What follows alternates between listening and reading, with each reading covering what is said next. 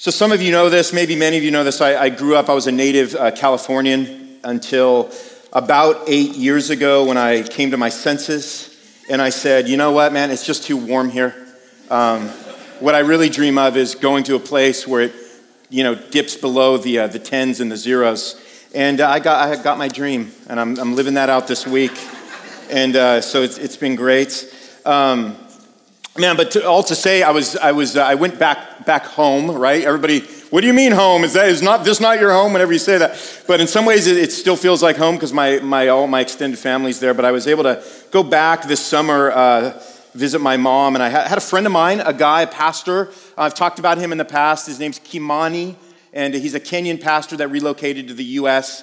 And it had just had a really big impact on my life. Did some mentoring in my life. And uh, recently, he, uh, he planted a church that he called Rebuild.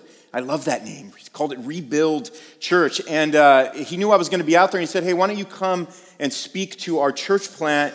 And I said, Well, you know, what do you want me to say? I, you know, I don't, man, I don't know. What do you want me to say? And, and uh, he said, Well, he goes, You know, we're, we're crazy enough to, to try to plant a multi ethnic church. And so why don't you just come in and, and, and tell us what you think Jesus has to say to us?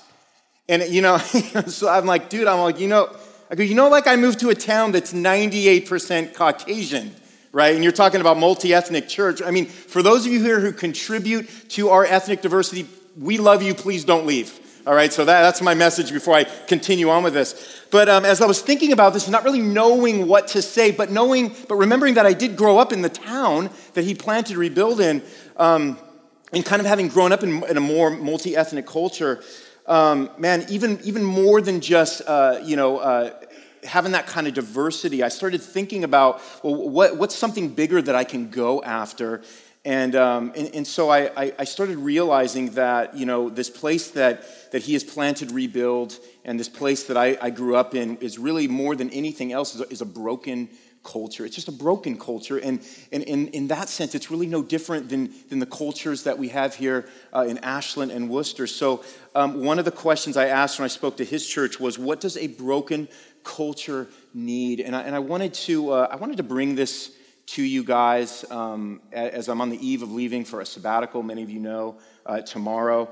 And uh, one of the things I thought about was, well, man, if this was my last message, and this is not, don't read into that, I'm not being all cryptic, but if this was my last message, what would I, what would I want to say and how would I want to encourage you? And I, I went back to some of the things that I was able to speak to his church about, and I wanted to share some of these things with you, which, which is just what our title is today, which is What a Broken Culture uh, Needs. And, and, first off, before we sort of dive into Ephesians 2, which is going to be sort of the undergirding and the foundation uh, of what I believe a culture needs broken people to be to be effective in the culture, um, I, th- I think it's good to talk about what it means to be broken right? We use the word brokenness a lot. We just kind of sang about it in, in our liturgy and through our songs. What, is it, what does it mean to be broken? Melissa and I, man, we have this, we were just chatting about this this morning.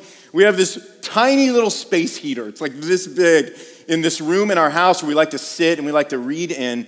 And it's just this piece, uh, this cheap piece of junk, plastic, paid like $8 for it, space heater. And and what's crazy is like in the last month, like we're turning it on and it's, and it's like going really slow now. And like the, the amount of heat it's pouring out is, you know, I don't, is it pouring out heat? And we, like every day we're like, we're like, we're, I don't know, we're, we're just talking about it all the time. And, you know, we, we don't want to uh, accept that it's not like working that well, even though we're like freezing and it's not warming our, our, our feet. So we, we end up just sort of getting closer to it and we pull it closer to our feet. And we, you know, even, we've had some arguments. Hey, no, no, I'm not getting enough of that, right? So I'm pulling it over to me and I'm getting greedy with it because we're old and pathetic now.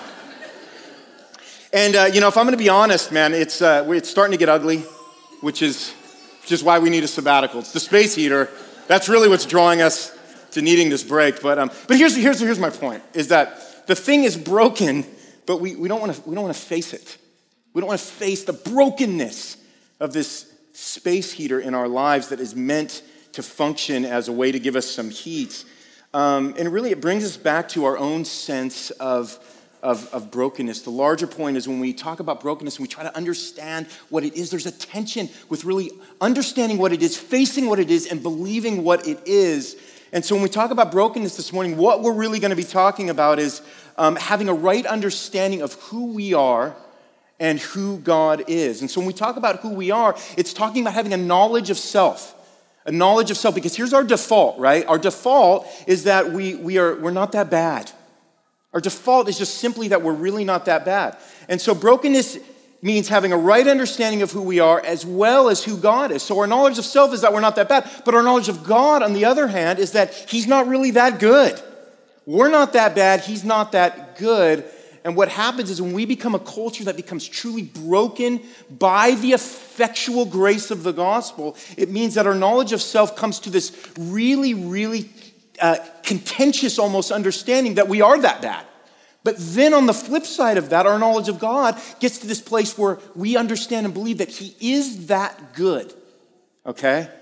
Because we live in a broken world, and there's no getting around that. In 2017, oh my gosh, have we ever had a clearer, I'm not getting all political on you right now, but have we ever had a, a, clearer picture of the brokenness that exists in the world? Just click on social media for like two and a half minutes. It's a mess. We live in a broken world. But here's the other flip to that we live in a broken world that actually needs to be broken. We live in a broken world that needs to be broken because they have not been broken of their brokenness.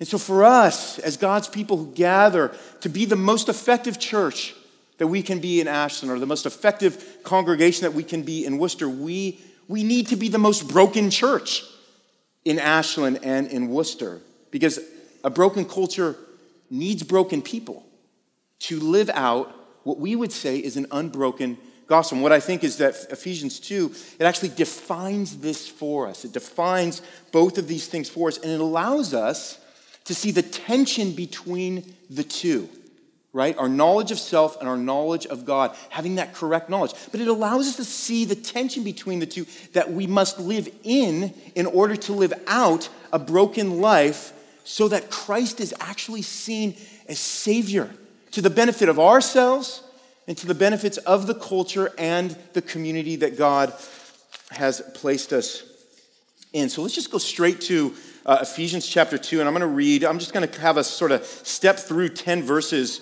this morning. This is not going to be a, a, a deep uh, you know, exposition of the passage as much as we're just going to kind of skim over it and pull some things out of it. Because, by the way, at, at the end of the day, I don't, I'm not going to, I don't want to speak to you as a, as a scholar, not that I even have the gift or the talent to do that, but I don't want to speak to you as, as, as, as this being something that's academic. I mean, I, I want to speak to you as a pastor this morning and how this impacts. And by the way, how I want this to impact Melissa and I as we head out tomorrow for the next couple of months. So, this would be my prayer. One of our prayers uh, for us as we leave um, is that God would break us of some of the things in our life that are unbroken that need to be broken. So, as we go through this, this is something that is very much a part of our prayer. So, what does a broken culture then need to know? I have three, three things, three answers that I think we find here in Ephesians. And the first one is this they need to know who they really are. They need to know who God really is, number two. And number three, they need to know what their future can really be. So let's look down at Ephesians chapter 2. Here's what verses 1 through 3 tells us. It says, And you were dead in the trespasses and sins in which you once walked, following the course of this world, following the prince of the power of the air, the spirit that is now at work in the sons of disobedience, among whom we all once lived in the passions of our flesh, carrying out the desires of the body and the mind, and were by nature children of wrath like the rest of mankind. So let's just stop right there. So, what we see here when we talk about what a broken culture needs is that broken people, broken people like us, start with their own brokenness. And what we see here, Paul wrote this book to the Ephesian church, and we see here that Paul gets right into the mess. He gets right into the tension that we lived with, even as saved people. This is the tension we live in. We were dead. We once walked the course of a broken world. We once lived enslaved to broken passions, right? We were born as broken sons and daughters of wrath, of wrath. Like, that's just not a word I use, generally speaking, in everyday conversation. But that's what Paul is trying to drive at here. We were just like all other broken people. When I was speaking to uh, my friend Kimani's church, I, I said, Hey, you guys, why are you called Rebuild Church? Because something has been broken that needs to be rebuilt. Like, you didn't call the church built. Right? There's something there that's broken that needs to rebuild, but you can only rebuild if you begin, according to Paul here, with your own brokenness. And you know what this does? You know what this does as citizens of this particular community that we live in? It allows you to meet people in their brokenness. Because here's the thing what do you have to offer people otherwise? What do I have? What do you have to offer people otherwise? How can you even attempt to wade into some of the waters that we are, we are, we are gathered here to wade into? How can you wade into the waters of spiritual, racial? We have those here socioeconomic reconciliation. We have those issues in our town. How can we even do that without the story of how Christ reconciled us, sinners? What else do we come armed with if we even begin to have broken hearts towards these things? I mean, what do we have? What, vacation Bible school? I mean, I'm not knocking that. I mean, what do we do? Like have neighborhood programs? I'm not knocking that. But that can't just be what we come with. It's not, it's not enough. Again, not a bad thing. Don't, don't hear me. Don't, send, don't start checking out the emails, you know. And, but, but, but they can't rebuild hearts. Those things can't rebuild hearts. A broken culture needs to know who they really are, but that requires God's people never forgetting who they were. And that's what we get right here. And being broken, it, it allows us to do something. If we become broken people, it allows us to reach into people's humanity. It allows you to live out the picture of restored humanity like Jesus did, looking at people differently like Jesus did, with compassion because they are sheep without a shepherd. Because at the end of the day, people need to know who they really are, right? And when you sit down with a cancer patient, some of you are cancer patients. But when you sit down with a cancer patient, you don't give them two Tylenol and a band aid, right? You are honest about their disease so that they can begin treatment, so that you can walk with them through their treatment. They need to know what's going on, just like we need to know what's really going on inside of our hearts. Tim Keller says if you have a small view of your sin, God's grace will be small to you, is what he says. And you know, the story of Jesus uh, and the woman at the well in John chapter 4. Some of us are familiar with that story, but it's kind of a, a case study for us in this. This was a, a Samaritan woman uh, that Jesus comes in contact with in his travels. And again, this, is a, this was, a, this was a particular community that was hated, it was despised, a lot of prejudice. Uh, uh, they were avoided by the Jews. It was not a people that the Jews liked to come in contact with because they were polluted, they were sinful, they were considered unclean. But Jesus doesn't do that. Jesus approaches this ethically and morally impure woman. And he has a drink of water with her. He asks her for a drink of water.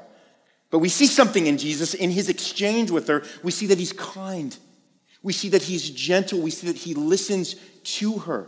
In fact, he might be the first man who didn't look at her with lust in his eyes or with the intent to use or abuse her. He returns her humanity, actually, back to her by, by how? By what? Well, by exposing her sin right? He doesn't, he doesn't just, you know, he just, just doesn't take a drink of water and chat about water, right?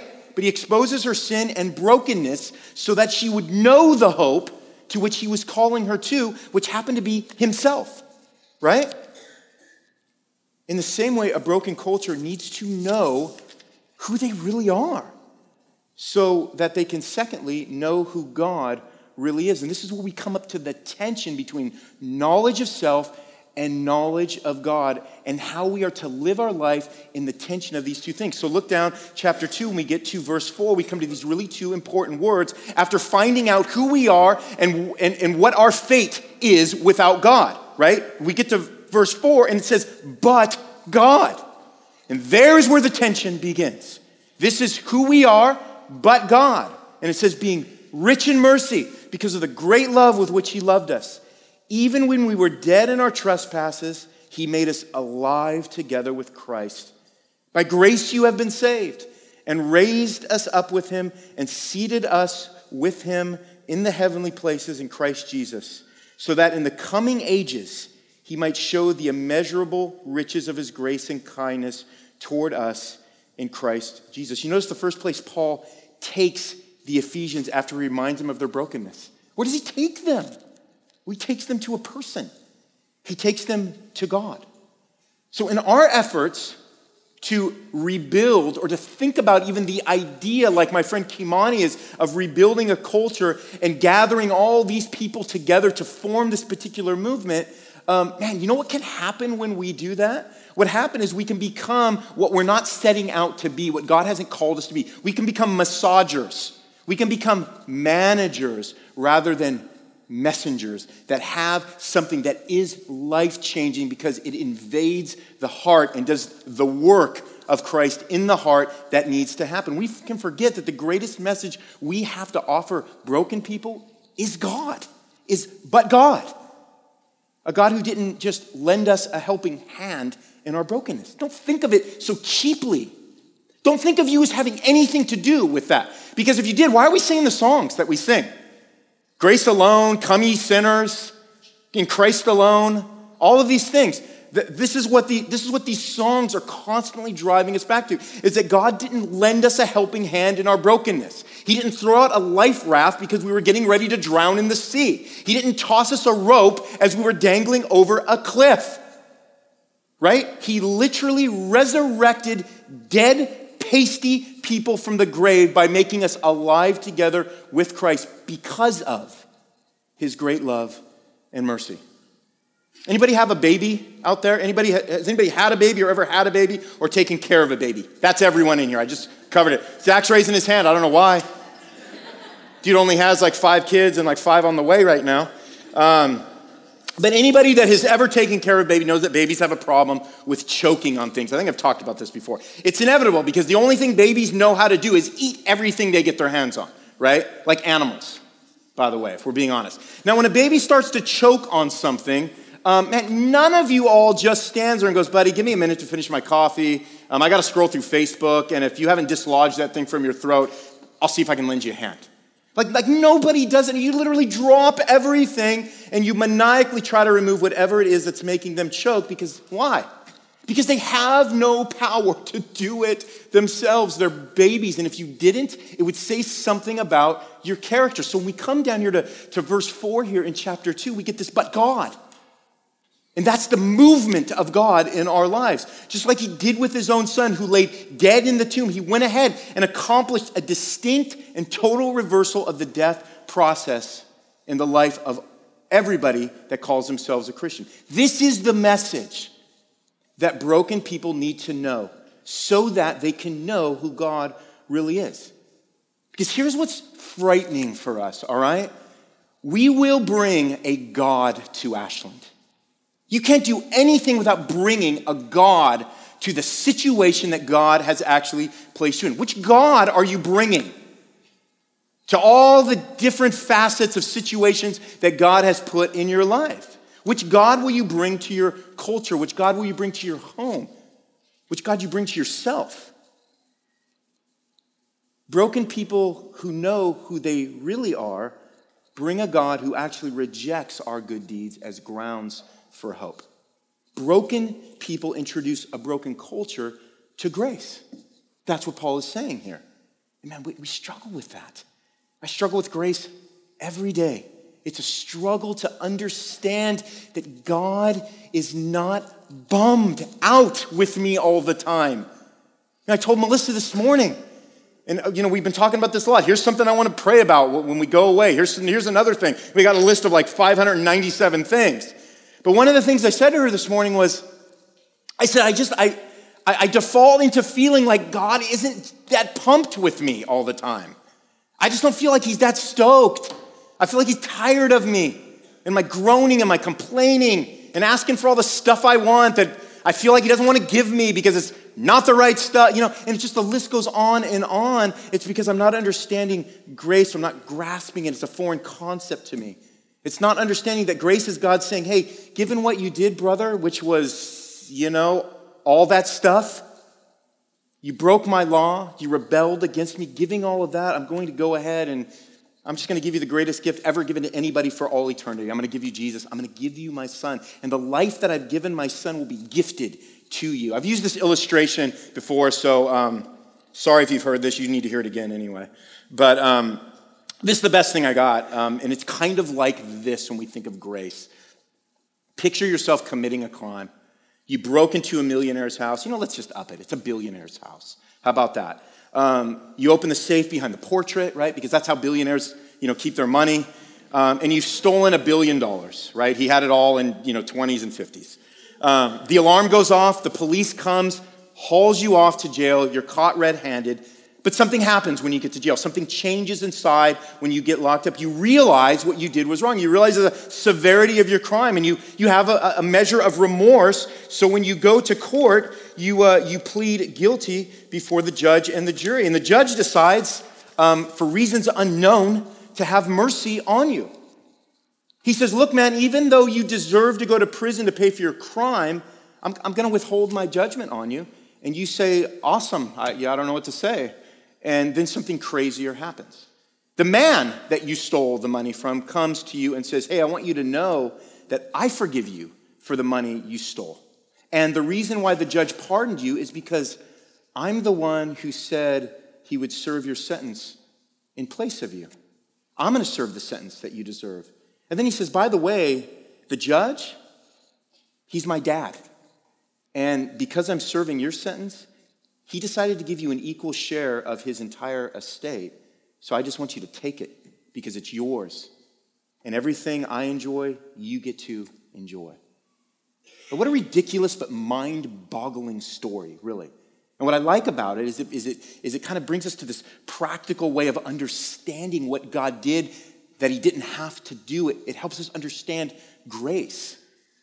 So, my question is do you live in the tension of, of that criminal? Who was pardoned. Because, because you are that criminal that was pardoned. And again, that's the greatest piece of news that you, as a broken person, and other broken people like us need for rebuilding. By grace you have been saved, it says. By grace you have been raised up, and by grace you have already have a seat with Jesus points to the future hope that's been secured by him. So, like when I get all bummed because I think God's not pumped with me, well, he's not pumped with my sin, but when he sees me, he sees the righteousness of Jesus. So he's, he's rather stoked out of his mind when he sees me. That's the real truth. Man, can we get ourselves familiar with that? Can we get ourselves familiar with God's grace so that it bleeds from our hearts and leaves this undeniable and messy stain on everyone that we come in contact with? Can we do that? If you don't see grace, if you never see grace, and you got to find out if you've even been saved by it. You should probably you should probably explore that. And if you have been saved by grace, man, start understanding the tension and some of the ways you're living that, that may indicate that, man, you haven't really understood it. And maybe one of the ways to start understanding it is to start sharing it with others so that it becomes this sort of glowing ember that's being stoked and fanned in your life. Man, don't, don't leave grace as a conceptual religious word that you hear dudes like me going on and on about uh, every week. Let, let's live out the riches of grace that, that can be best known by knowing God. So, broken culture, they need to know who they really are. They need to know who God really is. And thirdly, finally, they need to know what their future can really be. Do you ever wonder why God saved a bunch of people who rebelled against him? A bunch of people who hated him and eventually betrayed and killed his son? I mean, those are the people that, like, my parents told me to stay away from in school, right? Why did, why did God do that? Here we have verse 7. Look what it says. So that in the coming ages he might show the immeasurable riches of his grace and kindness towards us in Christ Jesus. For by grace you have been saved through faith, and this is not your own doing. It is a gift of God, not a result of works, so that no one may boast. For we are his workmanship, created in Christ Jesus for good works, which God prepared beforehand that we should walk in them. Maybe you guys have visited uh, an art museum. What happens when you visit an art museum? Like if you go to the Cleveland Museum of Art, is you go into a room where all these paintings are displayed and there's an angry looking man or woman standing nearby to make sure that you don't give into the temptation that we all have to reach out and just touch the paintings right? We go into an art gallery and we're all like four years old again somehow. Um, but you need to act like a grown-up. You need to view the art right? And and you know it's not not a lot of high energy entertainment going on there let's be honest. But what you're seeing when you go into an art gallery is a renowned artist's life work. You're beholding the greatness of their craft. It's on full display to admire, to appreciate, and to be inspired by. So, this is what God does, like that. He assembles a collection of sinners, He saves them, He calls them the church. And by doing it, His grace and kindness, it's on vivid display to the world. So, the church, you guys, you're a portrait of God's grace that He's painting on the canvas of the cross. That's what all of this is. That is the present that leads into the future. And this is how I like to think of it. Man, I, I like to listen to, uh, to old records and tapes. I, I, just have a thing for that. Um, my problem, one of my problems is I've never had this amazing sound system. I've never invested in an amazing sound system to play my old records. And, and they, they never sound that great. You know, I kind of like that, but they really, truthfully, they don't sound that great. They sound kind of crackly and noisy and hissy. But here's the thing the songs are still great songs. Like the songs still come through. Some of you guys are going to disagree with what I'm about to say, but when I put on Carpenter's Christmas the day after Thanksgiving this year, don't say anything. Don't hate about that. But when I put on Carpenter's Christmas, one of the best Christmas records ever recorded after Thanksgiving, man, the songs, I mean, love it or hate it, the songs come through. Not because my record is record player or my system is great, but because the songs being played on it are. God saved us so that his song of grace and kindness could be seen and heard in us. Crackly, broken, noisy, distorty people, right? But the problem is that we live in a world that's suspicious. And some of that suspicion, man, it, lingers in our lives. We're suspicious. When someone shows kindness, man, we, we doubt their motives, don't we? We wonder what's behind it. We wonder what their end game is, what they will get out of it. It's hard for us to imagine somebody doing something for nothing. Well, here's a question Did God do something for nothing on the cross? Of course not. He didn't. Everything God does is for God's glory. That's his reason, that's his end game. And when people live in the light of God being greater than all other things, we experience this thing called joy we experience this present and future reality called joy, which is God's grace and kindness invading our hearts, changing us, shaping us more deeply into who His Son is. God saved us for His sake so that His glory could be known to a world that, man, is just drowning and covered and immersed in darkness. Because here's where He wants the bent of our hearts and the flow of our mouths. This is what he wants it to be when we go to Psalm 145, 6 through 8. They shall speak of the might of your awesome deeds, and I will declare your greatness. They shall pour forth the fame of your abundant goodness and shall sing aloud of your righteousness. The Lord is gracious and merciful, slow to anger, and abounding in steadfast love. That's the words of a broken person right there. And we're not just living a life anymore, we're living a Christian life. We're seeing who God is, what He's doing all around us, everything He's accomplishing, how He's making things new, how He's convicting people, how He's forgiving people, growing people, sanctifying people, building a people who can influence a community with the gospel. And again, more important than seeing simply who God is, are, are, are, we being who he is? A pastor friend of mine, he's preached here a couple times, a guy named Donovan Santa Maria. He said a, a lady at Walmart asked him, Hey, where's, where's your church? And his reply was, All over town. All over town. Now, granted, Donovan can be a little snarky, and I would have probably smacked him if he would have ever given me that answer. But his answer was no less true. The church was never intended to be contained or confined to a building. And this is just bricks, right? We love our bricks, but it's just bricks. Um, it's the same with uh, my friend Kimani's church, Rebuild Church, that meets in a, in a middle school. A diverse, multi ethnic, that's us too, group of people who have peace with God. Not just peace with God, but peace with one another. That's the future that broken people have for broken people. This is your future. How else do men and women see Jesus? By the church. How do men and women accomplish the work of Jesus? As the church. How do men and women worship Jesus? As the church. How do men and women become the church? By Jesus. It's all right there. It's all in Ephesians 2 1 through 10. That's why we don't want to reduce the church to a building. That's why we don't want to reduce the church, the citizens of the saints, the members of God's household, the holy temple in the Lord to something consumer, to something comfortable, to something self conscious. We don't want it to become an accessory, right? We don't want it to cheapen the value of something that cost the great price that it cost Jesus to purchase. And yet, this is the view many of us have. That church is a, it's a, it's a consumer. It's a consumer entity in my life. The church is a building, it's a greeting place. It's a social gathering, it's a cafe, it's a comfortable space. Well, you know, it's a style of music, it's a type of preaching, it's an association, it's a place of pride, it's an expectation I have to feed my soul, train my kids, fit my lifestyle, alleviate my guilt, shape my identity, and find my unique space in the community. A lot of those things are awesome and they actually happen.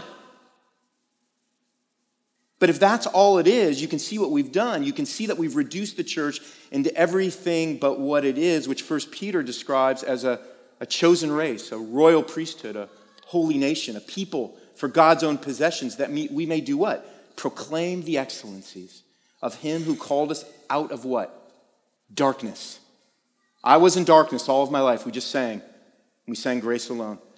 Called us out of the darkness into his marvelous light. So, as people, as broken people who are reaching into a broken culture with an unbroken gospel, we don't want to strip the gospel of its gospeliness, of its good news, because we've been called out of darkness. We've been called into the marvelous light of God. You know, some of us still live as strangers and aliens to the church, don't we? I, I mean, in some ways, right? Kind of like we're estranged from the family, right? Some of us just, man, it's hard for us to get a little too close. We're resistant. We don't see church as, as family, as, as being a member of something that we can grow with, that we can contribute to, that we can, we can make stronger. Some of us have a warped view of what all of this is, right? But this is how Jesus formed the church. Jesus killed the hostility between two diverse people groups to form one new people of, of his own. So if, if you're a Christian, if you're here and you're a Christian, man, this is, this is your people. This is your people. Whether you want to receive that, whether you want to accept that or not, this is your people. So let me just finish with a couple of things here, um, because I don't want to leave uh, laying a bunch of burdens on you. Because what Ephesians 2 1 through 10 tells us is that God has relieved us of the burden. God has relieved us from saying, man, I, I got to do something now to amount to the goodness that He's called me into. I mean, that's the opposite of this reading. And, and I feel like, man, it's substance over the last five years, man. We've, we've preached just wholeheartedly against that, that just kind of like burdening lie, right? I, I hope that we've, we've done that. I hope we do it better as we go uh, into the future because what we have here, what, what we have, when I, when I look out onto our congregations, what I see is that God has repaired something, right? He has repaired the disjointedness that exists between us. And it goes beyond us, right? It goes into the nations, to people groups, to communities, to neighbors, right? He's repaired the disjointedness. He, he in fact, is rebuilding something here every day every Sunday, every time we gather together our community groups, all the days in between when we don't see each other, God is rebuilding something. He is calling us to a deeper sense of brokenness so that we can see the deeper effect of His grace because of Jesus and the cross. That's why a broken people is the only kind of people to reach a broken culture because we have something unbroken. Finally, in our lives, we have something unbroken. We have the gospel. We are joined together because we have joint access to blood, to blood that has jointly cleansed us. God has established us to be this. We are being his rebuilt church. We are being his substance church. And you know what? When this is your future, if this is your future, you know what it allows you to do, man? It just, man, it just takes some of those burdens off of your back now. You know what it means? It means that you can be generous. You don't have to be so miserly anymore. It means that you can show kindness without receiving anything in return. It means that you can take risks, not foolish risks, but you can take risks. It means that you can extend peace, even if it's not being extended back to you. It means that you can care for others without fear of discomfort. Because this is not where we find our comfort.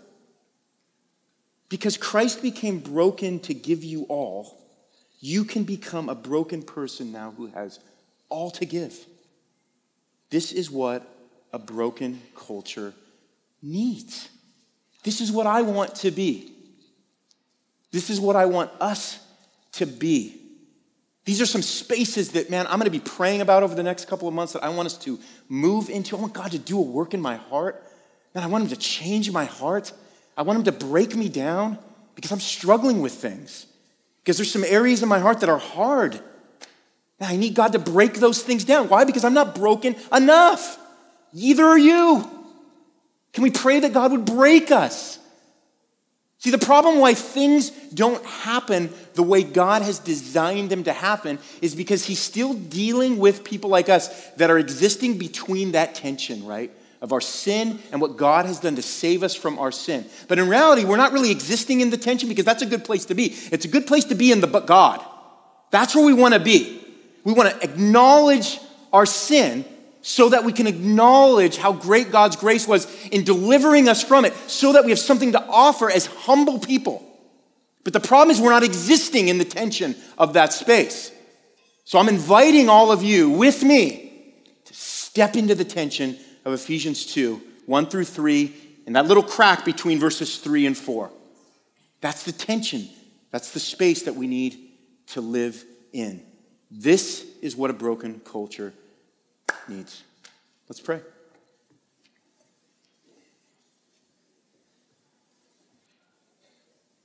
God, we thank you for these great words of truth and life and grace and mercy as we look down at Ephesians 2. We pray that they would deeply impact us, they would deeply affect us, they would call us to being broken people that come before you, that gain a deeper love and affection for all that you did being rich in mercy. The fact that you have raised us up, that you've seated us in the heavenly places with Christ. God, we pray that these things would be evident in our lives and as a church, and that you would do work to continue to change us as we live in this tension. We pray these things in Jesus' name. Amen.